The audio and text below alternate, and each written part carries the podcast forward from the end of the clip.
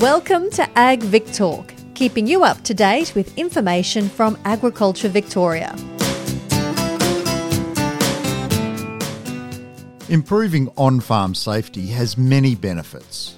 Often, that includes productivity gains. G'day, I'm Drew Radford, and this was exactly what Emma Boulding and a partner Steve found when they upgraded the safety of their cattle yards. They produce organic beef on their property called Ballangee, which is just north of Warrnambool. To find out what was involved, Emma joins us for this AgVic Talk podcast. Emma, thanks for your time. Thanks, Drew. Emma, your organic beef producers, for those unfamiliar, how do you define organic beef? So, we are a certified organic beef producers. So, that means that each year we have an audit that we have to go through. And yeah, we just got to keep a few more records than what other producers might have to do. So, we're restricted in the use of pesticides, certain fertilizers, and herbicides, and all our animals are grass fed.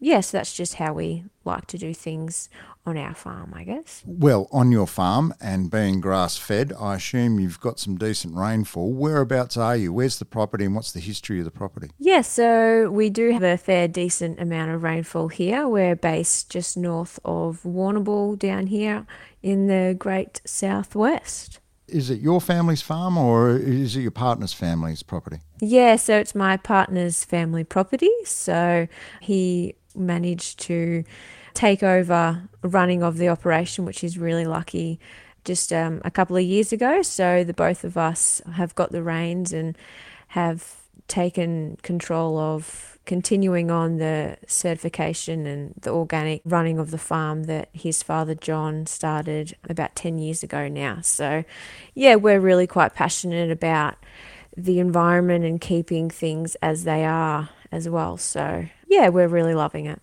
central to all of that is obviously safety for you and Steve and everybody who works on the property. Why has safety become such an important thing for you and Steve?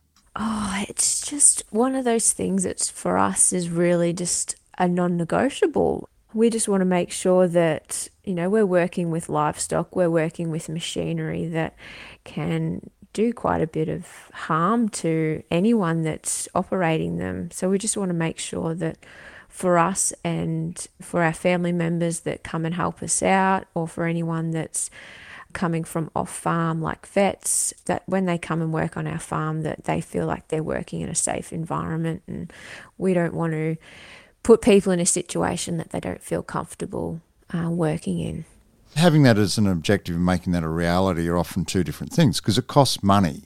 Now, I understand you've gone down the path of a safety rebate. What was that for and how does that work?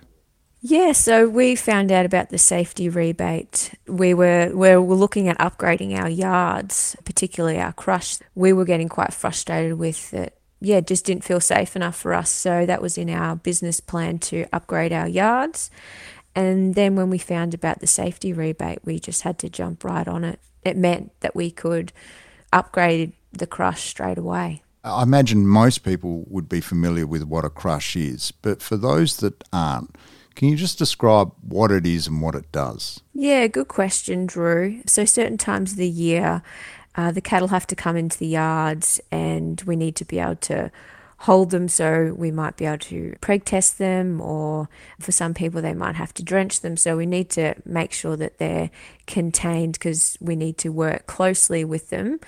And we don't want to be getting kicked or head butted or anything by the animal. So it's basically just a box that just holds them in place so it restricts their movement so Emma, you had one previously, but what this was quite an old piece of equipment. So, so what? It didn't hold them properly, or you didn't feel safe. What was wrong with the old one? It was just old, really. It'd been there for thirty or forty years, and things were just starting to wear out as they do. And the new crushers that they're bringing out now have a lot more access doors that you can access the animals in, whereas our other one didn't.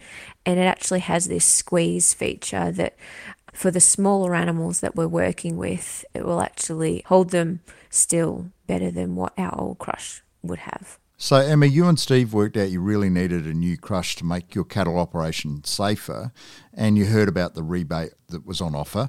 What sort of process did you have to go through to apply for that? Yeah, look, it was actually quite simple. It was a couple of pages that we had to fill out, and we just sat down and we had to explain what we were going to install was going to improve safety on our farm. We had to fill it out then send through a photo when it was completed. So, what sort of timelines are involved here, Emma? So, we sent it off, and then we heard probably a couple of weeks to when we heard back about the rebate that we were successful.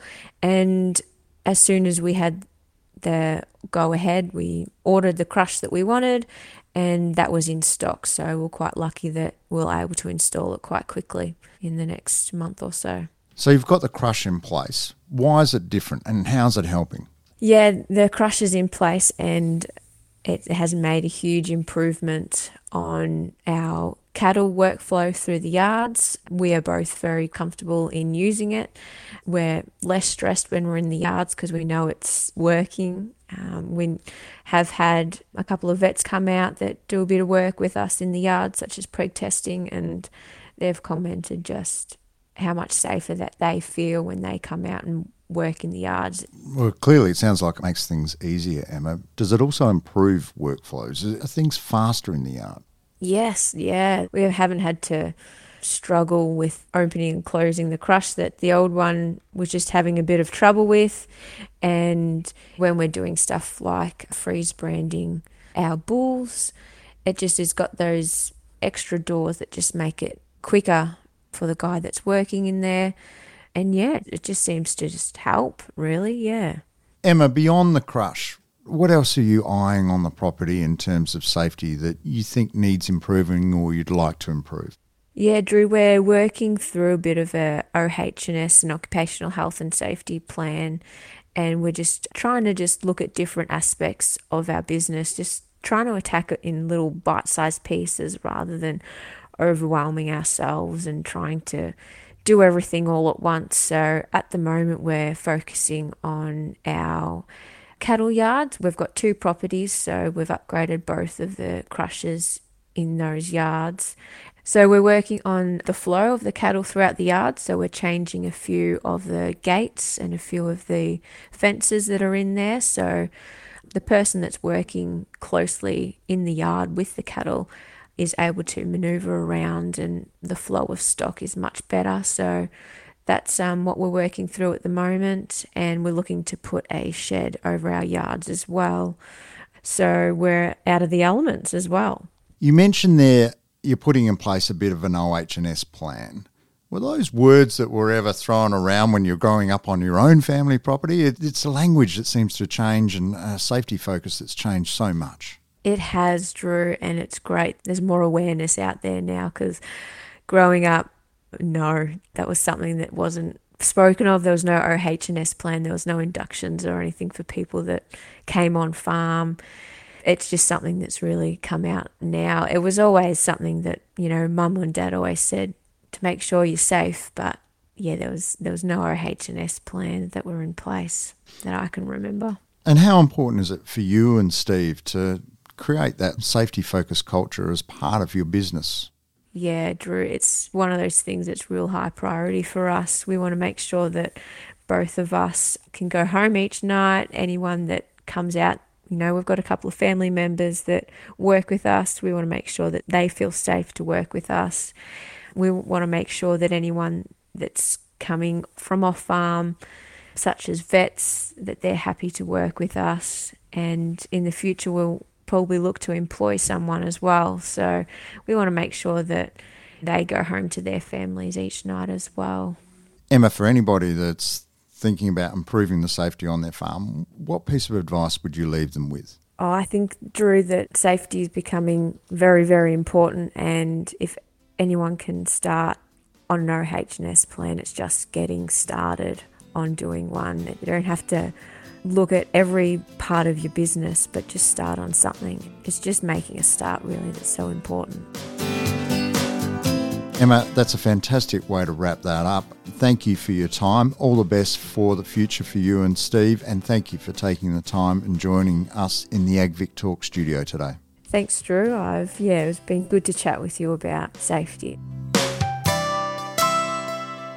Thank you for listening to Ag Vic Talk. For more episodes in this series, find us and subscribe wherever you get your podcasts.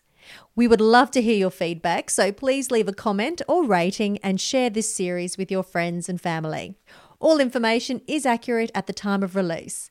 Contact Agriculture Victoria or your consultant before making any changes on farm. This podcast was developed by Agriculture Victoria, authorised by the Victorian Government Melbourne.